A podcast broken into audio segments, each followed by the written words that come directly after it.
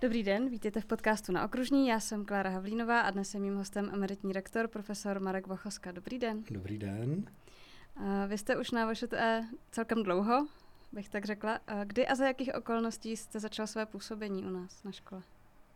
Já jsem eh, vlastně nastoupil v roce 2008, bylo to v březnu, s tím, že jsem nastoupil na katedru k panu profesoru Váchalovi. A vlastně bylo to tak, že v té době škola měla relativně krátkou dobu od svého založení, řekněme, doplňovala tým a tehdy mě doktorka Jana Krejzová oslovila s tím, zda bych neměl zájem na VŠT pracovat, s tím, že v tu chvíli už jsem byl asistentem na Vysoké škole ekonomické v Praze na fakultě podnikohospodářské katedře podnikové ekonomiky. Uh-huh. A je ta historie poměrně dlouhá tady. Uh-huh. A kde jste teda, nebo jak jste začal, eh, nebo to, na jaké pracovní pozici, dejme tomu?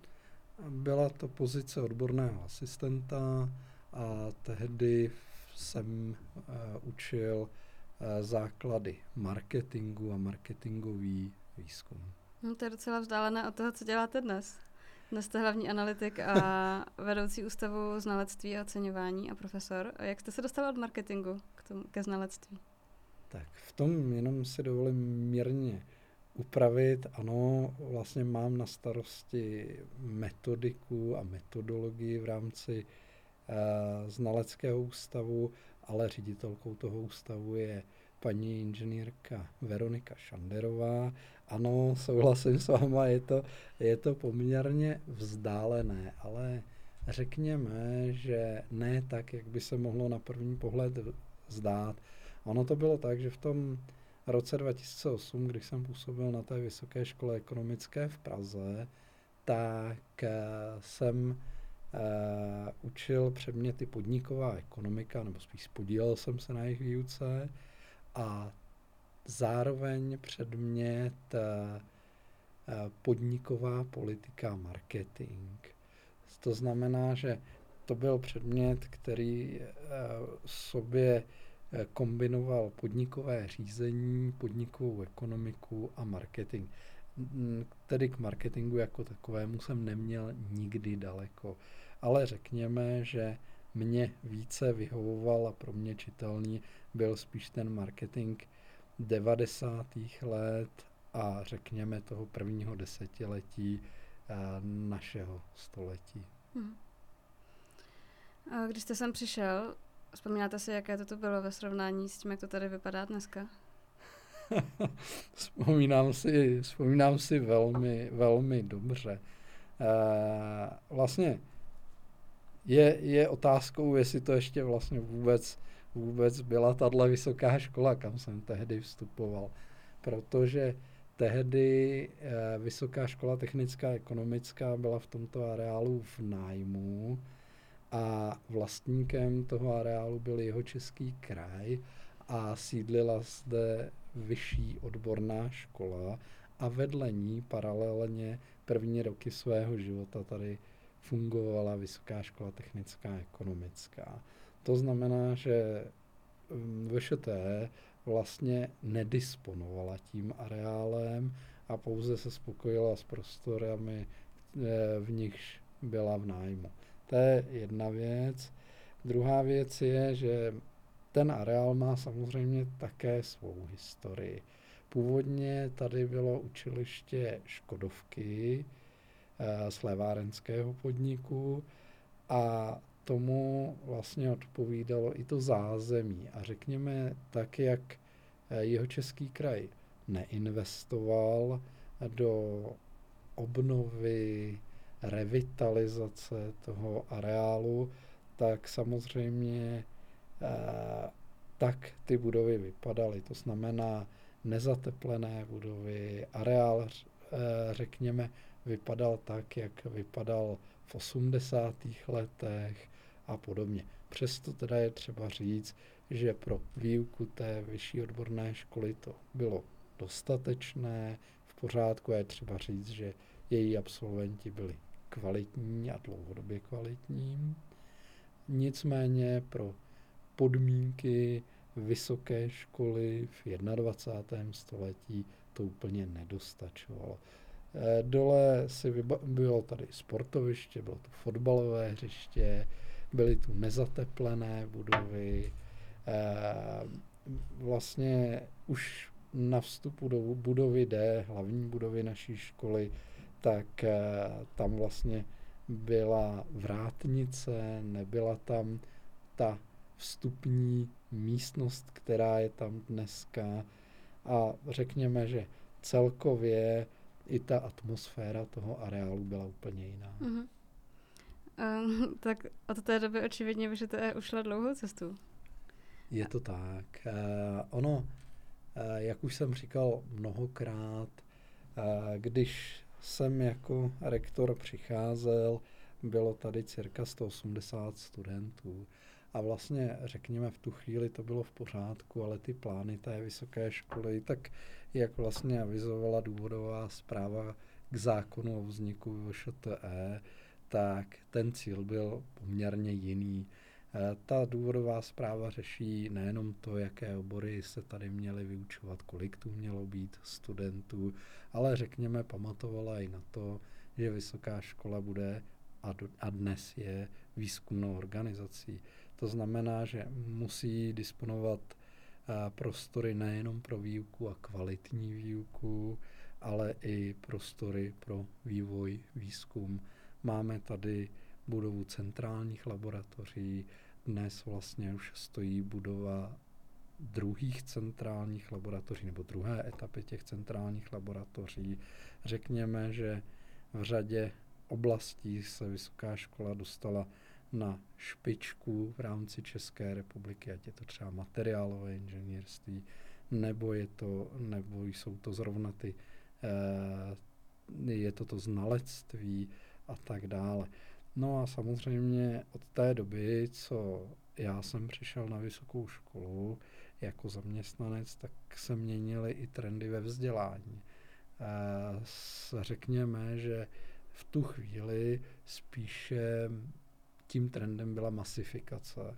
To znamená, tak jak vznikla Vysoká škola technická a ekonomická, tak cílem bylo tehdy státu vlastně zvýšit procento lidí vysokoškolsky vzdělaných v té populaci a cílem bylo 60%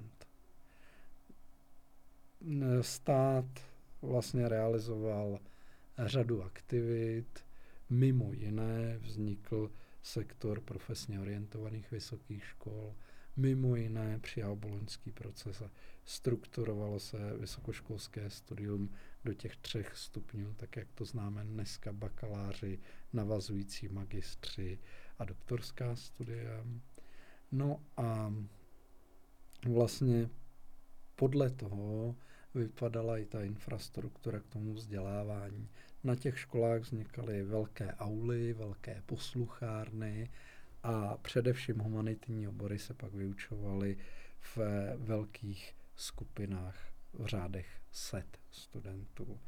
No nicméně od té doby, řekněme, nejenom eh, VŠTE, ale řekněme i to vysoké školství v rámci České republiky a Evropy urazilo poměrně velký kus cesty a smyslem dneska je spíše poskytnout studentu individuální péči a místo na kvantitu hledět zase trošku víc na kvalitu. To znamená, že smyslem je teď mít spíše konzultační místnosti, věnovat se studentovi, chápat jeho individuální potřeby, stejně tak jako chápat individuální potřeby zaměstnavatelů v regionu, když to vztahnu na vysokou školu technickou, ekonomickou. Takže ano, ta změna je obrovská. Mm-hmm. A dá se přistupovat individuálně ke studentům, když jich je přes tři tisíce? Dá, dá. Ono je to o tom, že e, vlastně e, smyslem strukturování toho studia do více stupňů a řekněme rozdělení těch programů na akademické a profesně orientované je právě to, abychom měli prostor pro to eh, se studentům věnovat. Existují moderní metody vzdělávání jako eh, projektová výuka, kdy student netráví tolik času v posluchárnách, ale naopak je mu svěřen projekt, na kterém se učí. Je to velmi složité organizačně, ale ten výstup je perfektní. Neb ten student si v praxi vyzkouší to, co by se jinak učil v posluchárně, kde by získal sice znalosti, ale chyběla by mu dovednost. Takže i to je, řekněme, do určité míry, do určité míry ta individualizace toho studia. Dneska v řadě předmětů, tak jak to právě výstupy z učení vyžadují, zakončuje student právě tím projektem. Eh, řekněme nějakou odbornou diskusi s odborníky, eh, odevzdává esej tak, aby bylo jasné, jestli, řekněme, to jeho porozumění dané problematice je hluboké, protože Eh, řekněme, že ten trend dříve byl o tom, že student něco memoroval a pokud to dokázal dobře zopakovat, byl i dobře hodnocen. No, ale řekněme to rychlé uplatnění, tak jak řeší profesně orientované vysoké školy, tak vyžaduje spíš, řekněme, opravdu porozumění. Už to není o tom, že ten člověk něco namemoruje a pak stokrát opakuje a to postačuje. Naopak, teď i ten produkt v té praxi je individualizován.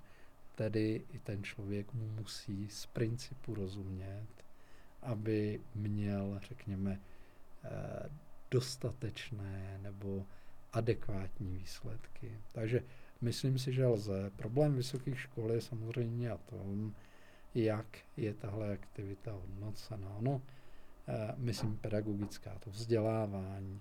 Protože když eh, člověk přichází na vysokou školu a chce v uvozovkách dělat kariéru, tak ji nikdy nedělá vlastně prostřednictvím přednášek a seminářů v, eh, před studenty. Ale vlastně dneska je primárně hodnocena ta druhá role, tedy vývoj výzkum, kde my můžeme v úvozovkách načárkovat, kolik eh, projektů člověk výzkumných řešil, kolik napsal publikací, podle, řekněme, rankingu těch eh, časopisů, v nichž publikuje, hodnotíme, jak byly kvalitní. Mnohdy neřešíme, co je obsahem, ale řešíme to, že časopis je kvalitní, tudíž když vydá článek, je také kvalitní. Řešíme ohlasy, řešíme účast eh, ve vědeckých radách, eh, účast ve vědeckých výborech, konferencí a tak dál a tak dál. Ale řekněme, že to, co se týká toho té, té práce toho pedagoga, tak je hodnoceno jako, řekněme, obligatorní součást tedy je ti 35, je ti 40 let, tudíž to máš jistě splněné a dolož to nějakým potvrzením, ale už se neřeší to, jestli ten absolvent je kvalitní a v té praxi má uplatnění. To znamená, že samozřejmě potom, eh, když vezmeme v potaz přímou úměru, čím vyšší Eh, graduační stupeň dosáhnu, tím vyšší dostanu výplatu, no tak logicky dochází k odklonu od té pedagogické činnosti, kterou bereme jako, řekněme, mnohdy jako povinnost, k té výzkumné činnosti, kterou bereme jako ten booster té kariéry. No a tím se vracím vlastně zpátky k té otázce. Je tedy na snadě se zamyslet nad tím, zdali to poslání té vysoké školy je státem, vládou prostě definováno správně, protože především ta investice do nové generace, do lidí je to, co bude určovat nějakou životní úroveň celé té společnosti. Takže dneska je to o tom, jak každá škola k té uvozovkách povinnosti přistoupí a jak k tomu přistoupí každý ten pracovník, každý ten akademický pracovník té vysoké školy.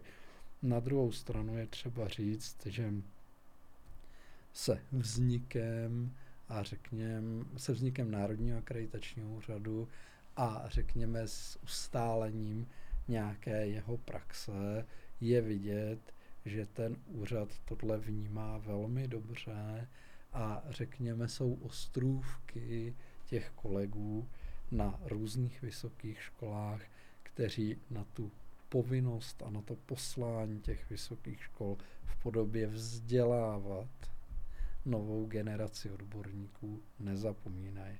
I když tady je to také legrační trošku a svým způsobem paradoxní. S kolegy jsme vedli mnohokrát debatu nad tím, zdali na vysoké škole pouze vzděláváme nebo ještě vychováváme.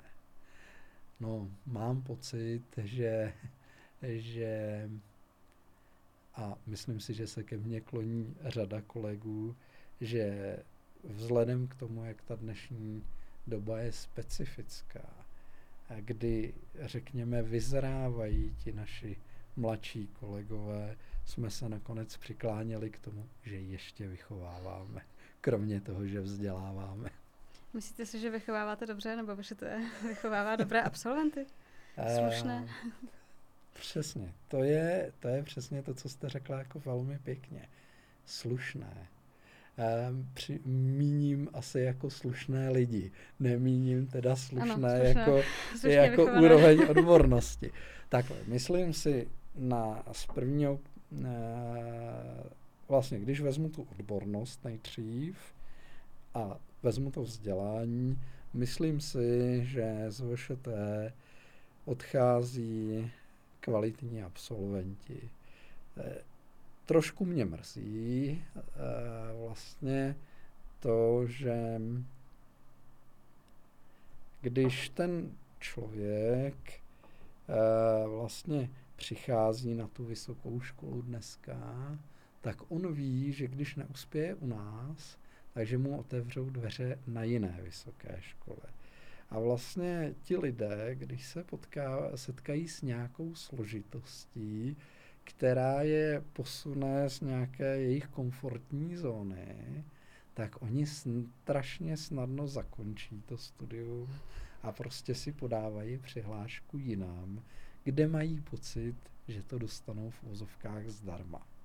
A vlastně celé to prostředí je o tom, že je tu cirka asi 50% v úvozovkách prvostudujících a cirka 50% těch druho a více studujících.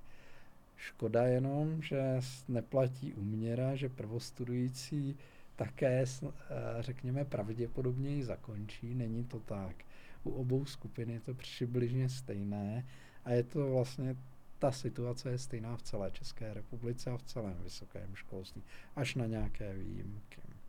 Takže myslím si, že ten, kdo prokáže uh, znalosti, samozřejmě ukončí a myslím si, že je dobrým, uh, dobrým absolventem, co se odbornosti týká. Samozřejmě může se stát, že jsem tam nějaká výjimka a někdo v uvozovkách tomu systému teče. Co se týká toho vzdělá, eh, pardon, vychovávání a výchovy, tak eh, tam je to ještě zajímavější z mého pohledu, neboť já si myslím, že ten, kdo vstoupí na vysokou školu, je dostatečně inteligentní na to, aby ji nejenom začal, ale i úspěšně zakončil. No a ten rozdíl mezi těmi úspěšnými a neúspěšnými je přesně v těch morálně volných vlastnostech a v tom, co si přináší eh, z té hlavní referenční skupiny, tedy z rodiny, co si přináší ze společnosti, v níž se pohybuje tedy me, eh, od přátel a podobně. To znamená, že je to odpovědnost, je to vytrvalost, eh, je to eh, určitá sebereflexe toho člověka. A tady já osobně jsem přesvědčen, že těm lidem a řadě lidem musíme eh, řadu hodnot ještě vštípit na té vysoké škole. To znamená, musí vědět, že se nemají vzdávat při eh, sebe menší těžkosti. Musí vědět, že když hodina začíná v 8.00, že mají v 8.00 být na místě a, a být připraveni podat ten výkon. Musí vědět, že když něco někomu slíbí, že to mají splnit a podobně. Problém je, že tak, jak vychovává nejenom ta rodina, vychovává internet a někdy vzory táhnou a vidíme to mnohdy přesně v těch seriálech, kdy lidem padají, eh, padají ty benefity sami od sebe, že vyhrajou nějakou loterii a podobně, tak řada těch lidí potom nedokáže odlišit tu skutečnost od toho, jak, jak to probíhá právě v tom virtuálním prostředí. Takže v uvozovkách my jsme ti, kteří je musí provést, řekněme, a připravit i na ten reálný život. Myslím si, že ta, to vzdělání a ta výchova jde ruku v ruce. Ano, stane se, že projde člověk, které, který nemá úplně kvalitní eh, znalosti a dovednosti, Myslím si, že projde člověk, který není slušný, jak jste říkala, ale na druhou stranu si myslím, že drtivá většina těch lidí, kteří zakončí úspěšně, eh, řekněme, zvládá i ty, řekněme, nebo má ty návyky, které ta společnost vyžaduje.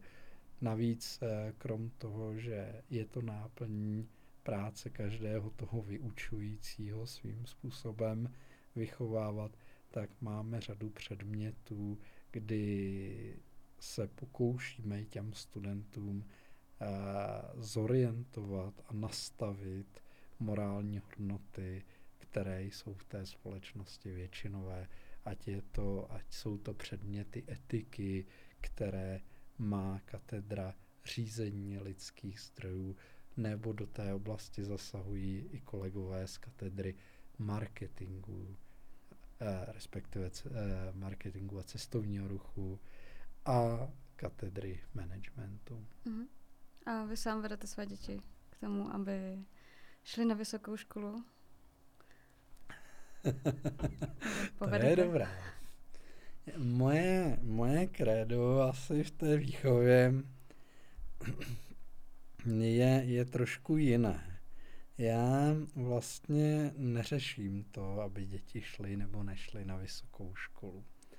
E, já řeším to, že bych chtěl, aby děti mé byly spokojené v životě.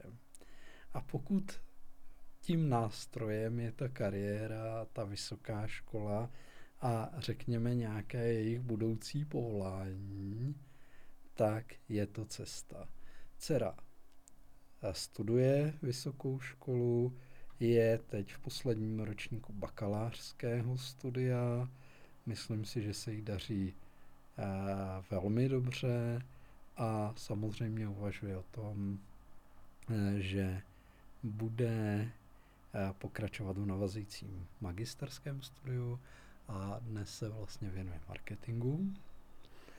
Takže jablko nepadlo daleko od strany v tomto případě. Alespoň od toho počátku určitě ne. Starší syn, řekněme, je zaměřen spíše na sport a věnuje se krasobruslení, ale jsem rád, že pochopil, že bez toho vzdělání to také nepůjde, takže je na střední škole a já věřím, že se povede i vstoupit na tu vysokou školu, tak, aby dosáhl toho svého cíle, kdy v budoucnu bych chtěl získat Ačkovou trenérskou licenci a tam je podmínkou vysoká škola. A mladší syn eh, vstoupil teď na střední školu, je to vlastně z hodou okolností partnerská škola naší vysoké školy technické, ekonomické, to ve Velešíně. Takže technická škola. Jo, jo, jo. A já z toho mám velkou radost, teda musím říct. Rád poslouchám každý den, co probírali, co řešili, sám se poučím eh, o nových věcech v té technice, takže z toho mám také radost. Mm-hmm. Možná je to pro ně uh, taky takový, takový, taková motivace, že jejich tatínek je profesor. Já mám to srovnání, protože můj tatínek je taky profesor. Parazitologie teda, to je trošku jiný obor, ale jestli je to pro ně taková motivace udělat si potom třeba ještě i vyšší vzdělání. Než vyšší, tedy Ne, já, já tady to nedokážu úplně jakoby posoudit. Já teda musím říct, že uh, já takhle ty akademické hodnosti úplně jako nevnímám. A já si, já si myslím, že tady na vysoké škole tím profesorem jsem, ale jakmile opustím tu bránu eh, té vysoké školy, tak jsem Marek Uchoska.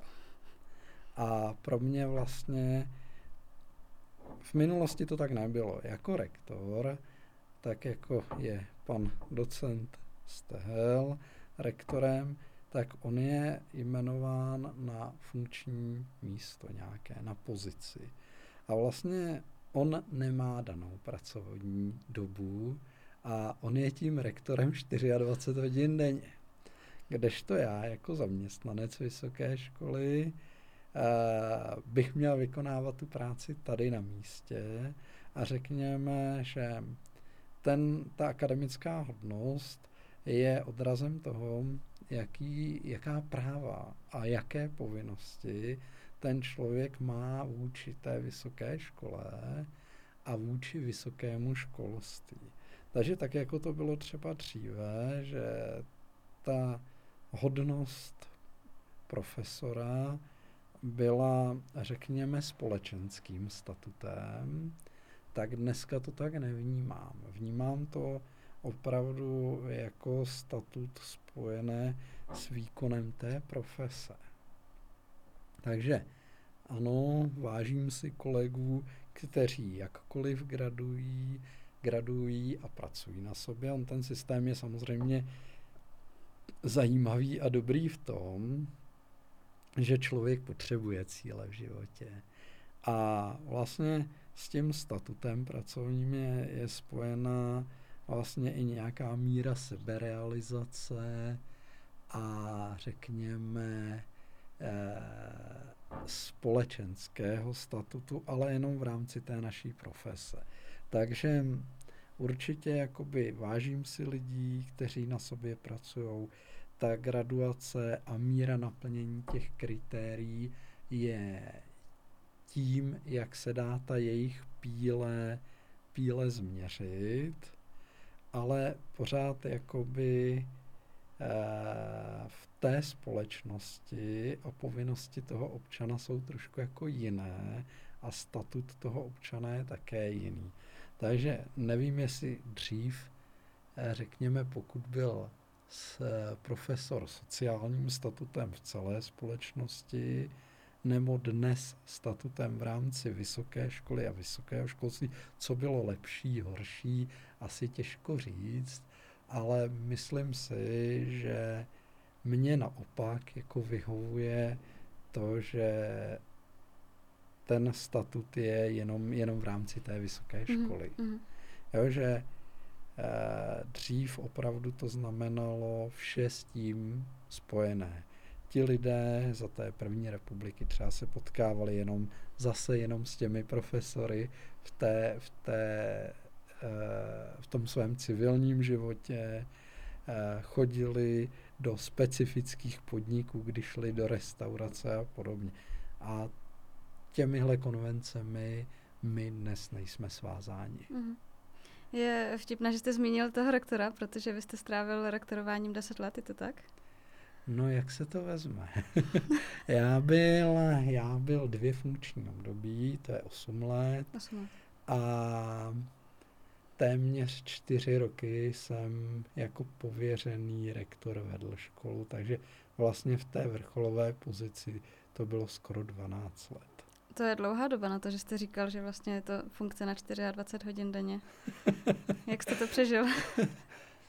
no, složitě, protože opravdu to bylo, bylo o tom, že Eh, musel jsem si zvládnout vlastně tu řídící práci tady ve škole.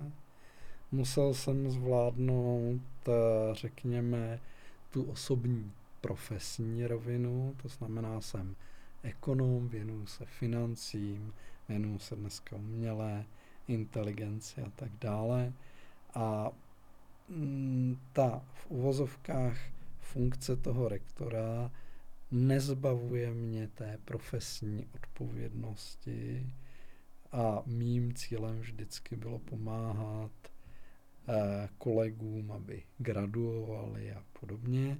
Takže toho mě to nezbavilo. No a pak je to v uvozovkách ta společenská role toho rektora, kdy musí reprezentovat tu vysokou školu.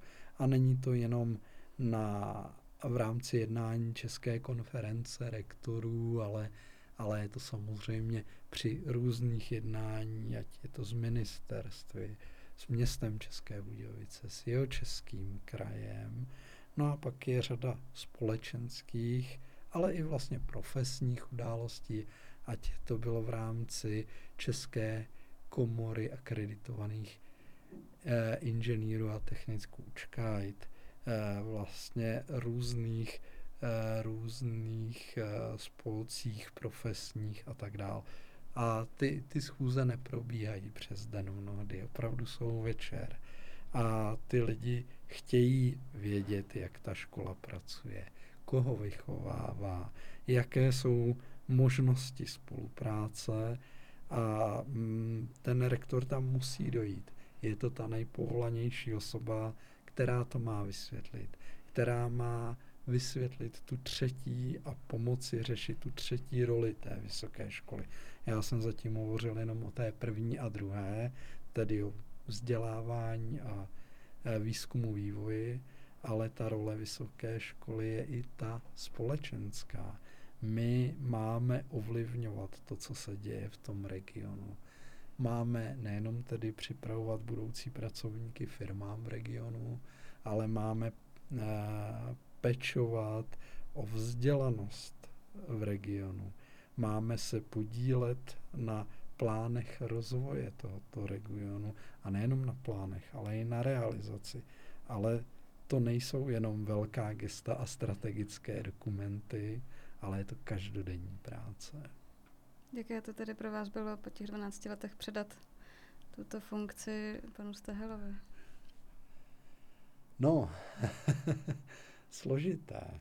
Na jedné straně jsem měl radost, že mohu předat to pomyslné žezlo absolventovi této vysoké školy, což si myslím, že je do určité míry i vzhledem eh, ke stáří nebo mládí této školy eh, svým způsobem unikátní.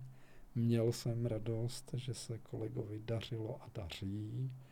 A vlastně zároveň to pro mě bylo jakési uzavření nejenom té mé profesní etapy, ale bylo to uzavření i určité vývojové etapy té vysoké školy, protože ta doba, kdy jsem se věnoval řízení vysoké školy, tak eh, byla na začátku velmi složitá a byla to, bylo to spíše krizovým managementem.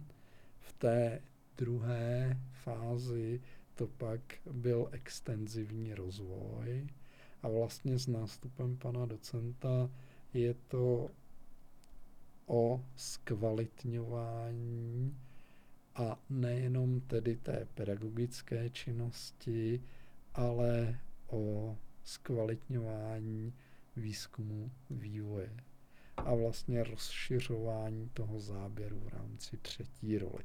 Takže to je ta, řekněme, eh, formální stránka předání eh, té pozice toho rektora. No a co se týkalo mě, tak já jsem byl zvyklý pracovat 15-16 hodin denně, ideálně 7 dnů v týdnu. Dával jsem si tehdy předsevzetí, že to změním a budu pracovat pět dnů v týdnu a dával jsem si 12 hodin. Ale vlastně zjišťuju, že to tak úplně nejde, ale na druhou stranu člověk, když vidí za sebou výsledky a myslím si, že znalecký ústav, tak jak na něm s kolegy pracujeme a snažíme se, aby šel tím správným směrem, tak nám, řekněme, v uvozovkách kvete pod rukama, chápe nás ta znalecká obec a řekněme, eh, že dneska jsme respektovanou institucí v oblasti znalectví.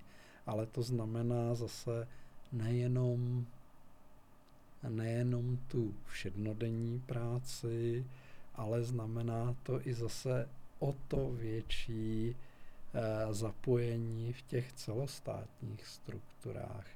Dneska já vlastně působím v poradním sboru pro ekonomické znalectví ministra spravedlnosti, pracuju v eh, pracovní expertní skupině pro znalecké právo na ministerstvu, a řešíme s kolegy řadu odborných věcí a samozřejmě si to také ten čas vyžaduje. Takže 12 hodin, 5 dnů v týdnu se prostě nedá. No, jakože to je málo. Je to málo. Ne, mě, to, mě to přijde docela dost, to je vždycky velmi jako relativní, hmm, že jo. Jako řekněte, no, maratonci, ať uběhne 100 hmm. metrů. Hmm. No, ani, ani se nezahřeje. A můžete nám tedy popsat eh, studijní program znalectví? Určitě, rád. Um, jak jsem už mnohokrát říkal, ten program je ve své podobě velmi unikátní a je vlastně svého druhu jediný v České republice. Ono to má samozřejmě řadu konsekvencí. Eh, v roce 2000, 2020 eh, se měnila znalecká legislativa. A ta vlastně řeší eh, poměrně zásadní změnu v práci znalce, nově znaleckých kanceláří a znaleckých ústavů. Ta změna vlastně tkví v tom, že Dle minulé legislativy ze 60. let byl znalec, řekněme, odborník ve své branži, míněno odbornosti typu ekonom, strojař, stavař a byl, řekněme, poučen v procesních právních eh, věcech. Dneska předpokládá legislativa, že znalec není jenom odborník v té své oblasti, ale je i profesionálním znalcem. To znamená, že už se od něho předpokládá významná znalost práva, a to v úvozovkách jak v té hmotě, tak v tom procesu. A předpokládá se vynikající znalost metodologie. Takže vlastně z toho jsme vycházeli při té akreditaci a v tom základním eh, teoretickém balíku předmětů máme občanské právo, eh, trestní řád, správní právo, metodologii tak dále, s tím, že ten program je koncipován jako program se specializacemi, byť tam máme dnes jenom jednu, a to je oceňování obchodních závodů, ale počítáme s tím, že rozšíříme i na dopravu, stavebnictví a strojírenství. S tím, že v základu předpokládáme stále právo, metodologii a řekněme procesní věci a řekněme psychologii, neboť znalec musí být schopen obhájit znalecký posudek u soudu a tak dále. A musí být vlastně i lidsky v pořádku, řekněme. Musí si být vědom té části výkonu své pozice, kdy je v uvozovkách tím veřejným činitelem.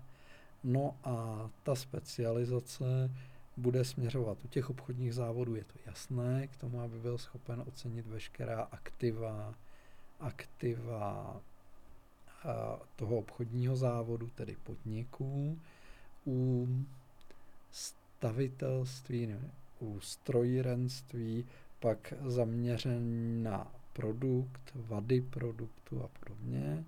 No a u dopravy tam budeme řešit systém doprav, dopravní nehody a tak dále. U té dopravy bychom chtěli, chtěli mít specializaci na silniční dopravu. Mm. A je to tak, že znalců, soudních znalců je nedostatek na trhu? Na trhu, to je dobré.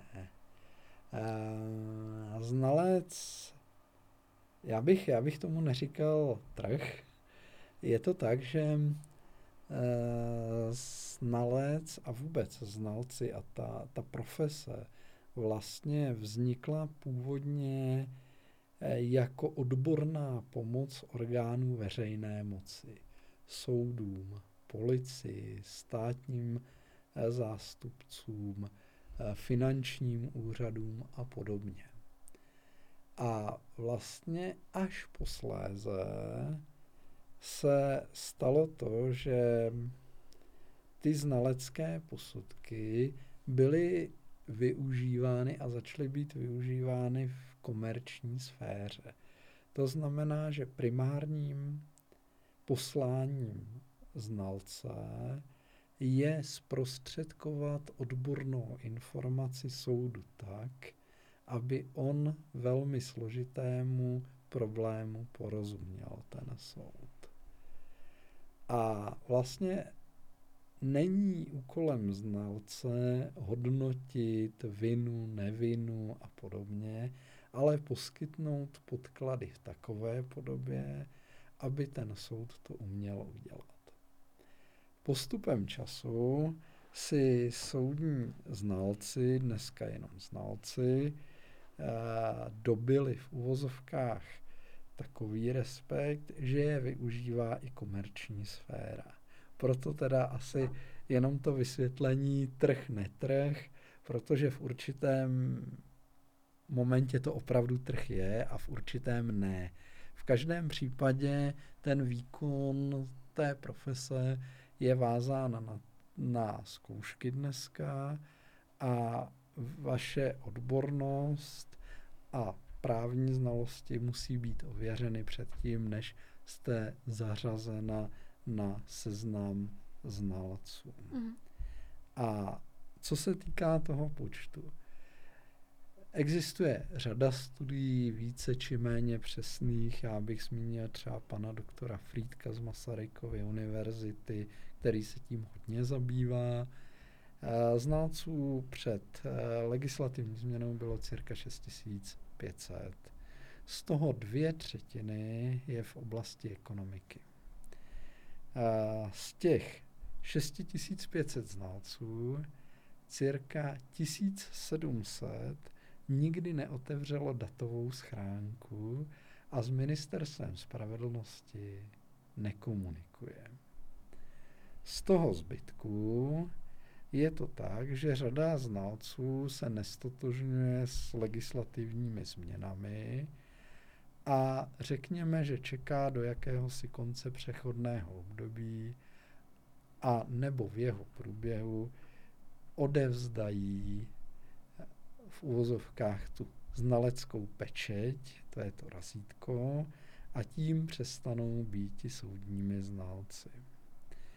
Pak je řada těch, kteří mají e, snahu pokračovat a čekají na to, zdali dojde k, ke schválení novely zákona o znalcích, znaleckých kancelářích a znaleckých ústavech, s tím, že předpokládají, že systém akreditace těch znalců se změní.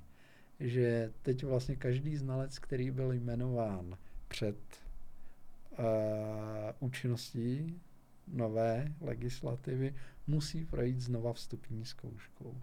Ale z principu to řada těch znalců odmítá a hlavně měnily se specializace té znalecké činnosti.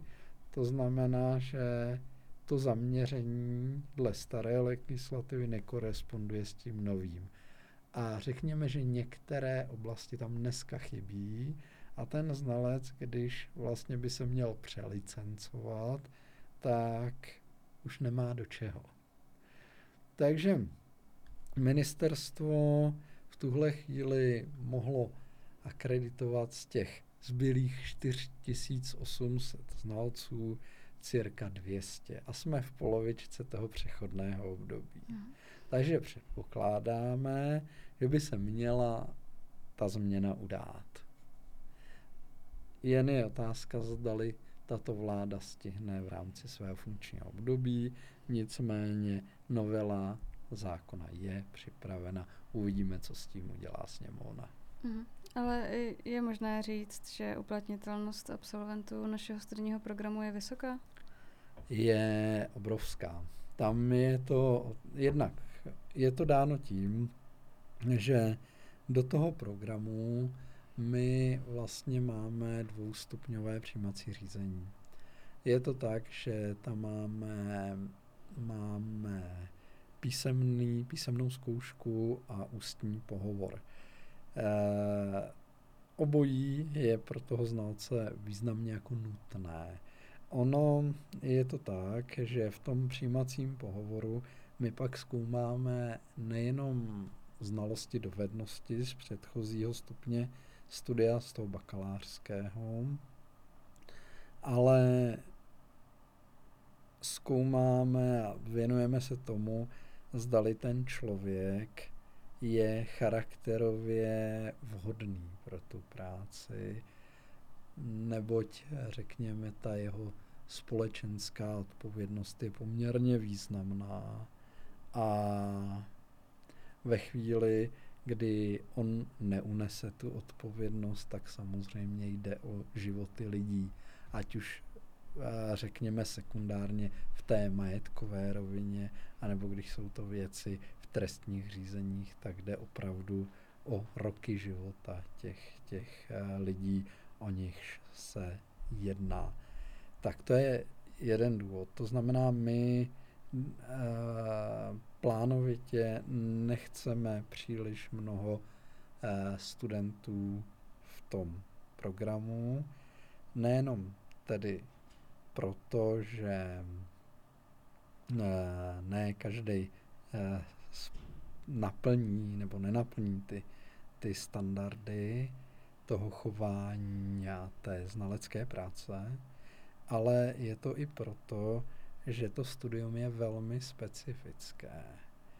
Eh, dneska je to tak, podle ECTS eh, standardů, že jsme stanovili vlastně hodnotu kreditu na 26 hodin odpracované práce.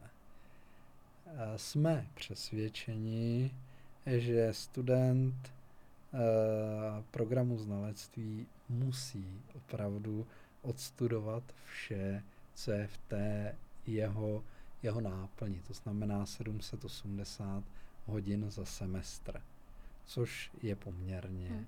hodně. A myslíme si, že u řady studentů ani, ani nestačí, nestačí ten časový fond a studují věci déle a intenzivněji. Ale samozřejmě je to poplatno eh, té společenské odpovědnosti těch lidí.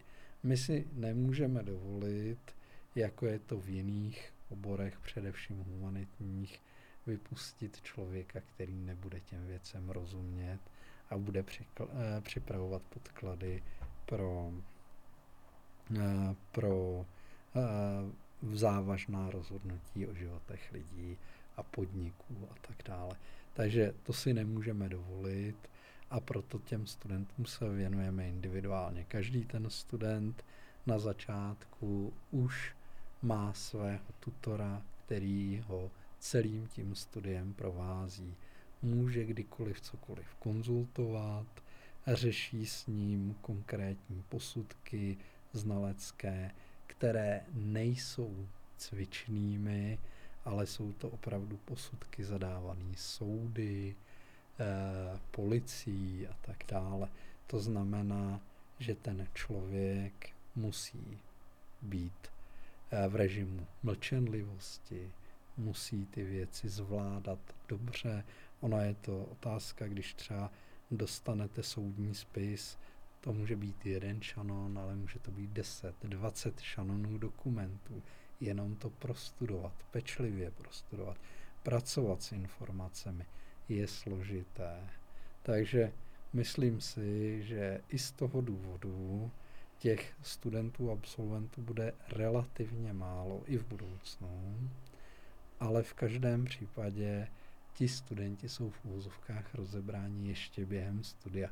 A ne, ne tím, že by pokračovali nutně u nás, i když také to bereme tak, že si vychováváme své kolegy, ale mají o ně zájem znalecké kanceláře vlastně v celé České republice. Mm-hmm. Super, moc děkuji za shrnutí.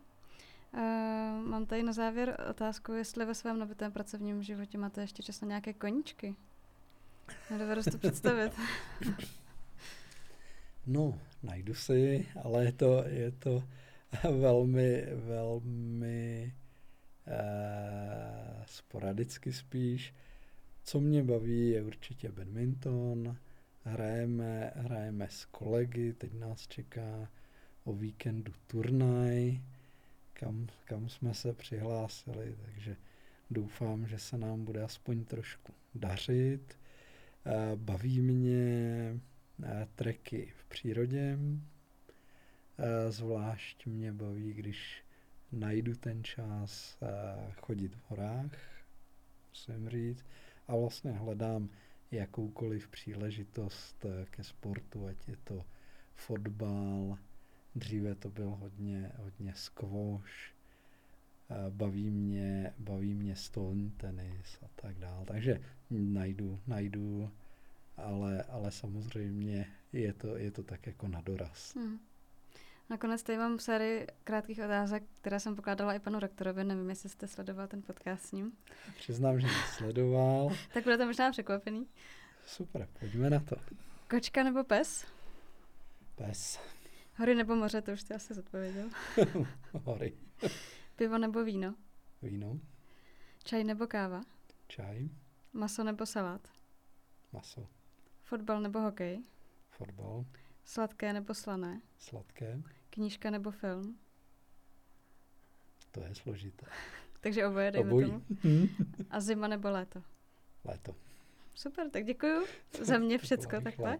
Moc vám děkuji za návštěvu a přeju hodně štěstí ve Znaleckém ústavu i ve všech vašich jiných aktivitách. No pak já děkuji za pozvání, za popovídání a také vám přeju hodně štěstí. Děkuji a nashledanou, nashledanou. divákům.